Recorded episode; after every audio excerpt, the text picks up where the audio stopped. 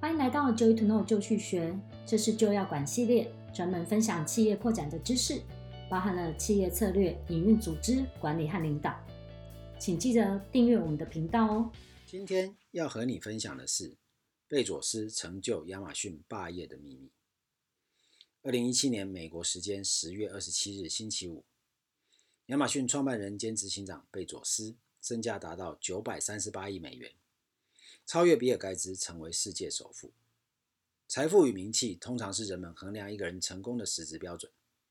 然而，我个人认为贝佐斯真正令人敬佩的是他与众不同的观点与远大的胸怀，而这也是他能如此成功背后的秘密。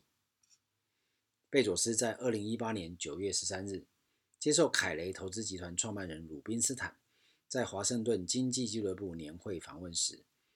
他被问到成为世界首富会不会是他喜欢的头衔？贝佐斯的回答相当有哲理。他说：“我从没在意过公司的股价，即使是当全世界第二有钱人，我也很开心。我更喜欢的头衔是贝佐斯发明家、贝佐斯创业者、贝佐斯父亲。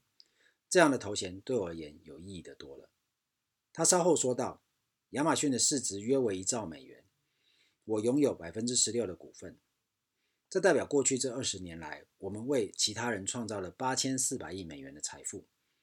从财富的角度，我们为其他人创造了八千四百亿美元的财富，这很棒，也应该是这个样子。我非常确信创业者的能力、资本主义以及自由市场是为了解决这个世界上很多的问题，不是全部的问题，但可以是很多的问题。从他创业以来，贝佐斯真正关注的都是在解决问题，而非把注意力放在个人财富的累积上。有一个他自己常说创业之初的小故事，说明了解决问题一直都是贝佐斯关心的事情。早年亚马逊还是小公司时，他的员工们常常需要跪在地上包装商品。当跪到受不了时，贝佐斯想到一个他认为的好点子，为自己和员工买护膝与护肘。他开心的与员工分享，然而此时有一位员工突然说道：“我们为什么不买张桌子坐着包装呢？”贝佐斯幽默地说：“这真是我听过最棒的点子了。”他不止动足机先，甚至抢先在客户都还没发现自己有这个需求时，把需求创造出来。他专注并且超越竞争对手至少三年以上。他说：“试想一下，身为一位高阶主管。”人家花钱请你来做的是什么？身为一位高阶主管，人家花钱请你来做的是做出少量但高品质的决策。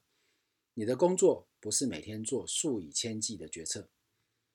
接着更进一步阐释，所有我们的高阶主管都以和我相同的方式运作。他们在未来工作，他们生活在未来。没有一个向我报告的人应该只专注在这个季度的事情上。有时候我，我们有个拥有好成绩的季度法说会，华尔街喜欢我们的季度成果，我会被人叫住并且恭喜我，而我会跟他说声谢谢。但我真正在想的是，这个季度是三年前规划的，现在我在着手规划的季度将在二零二一年实现，这是你真的该做的，大约超前两三年。高品质的决策，不瞎忙，并且活在未来。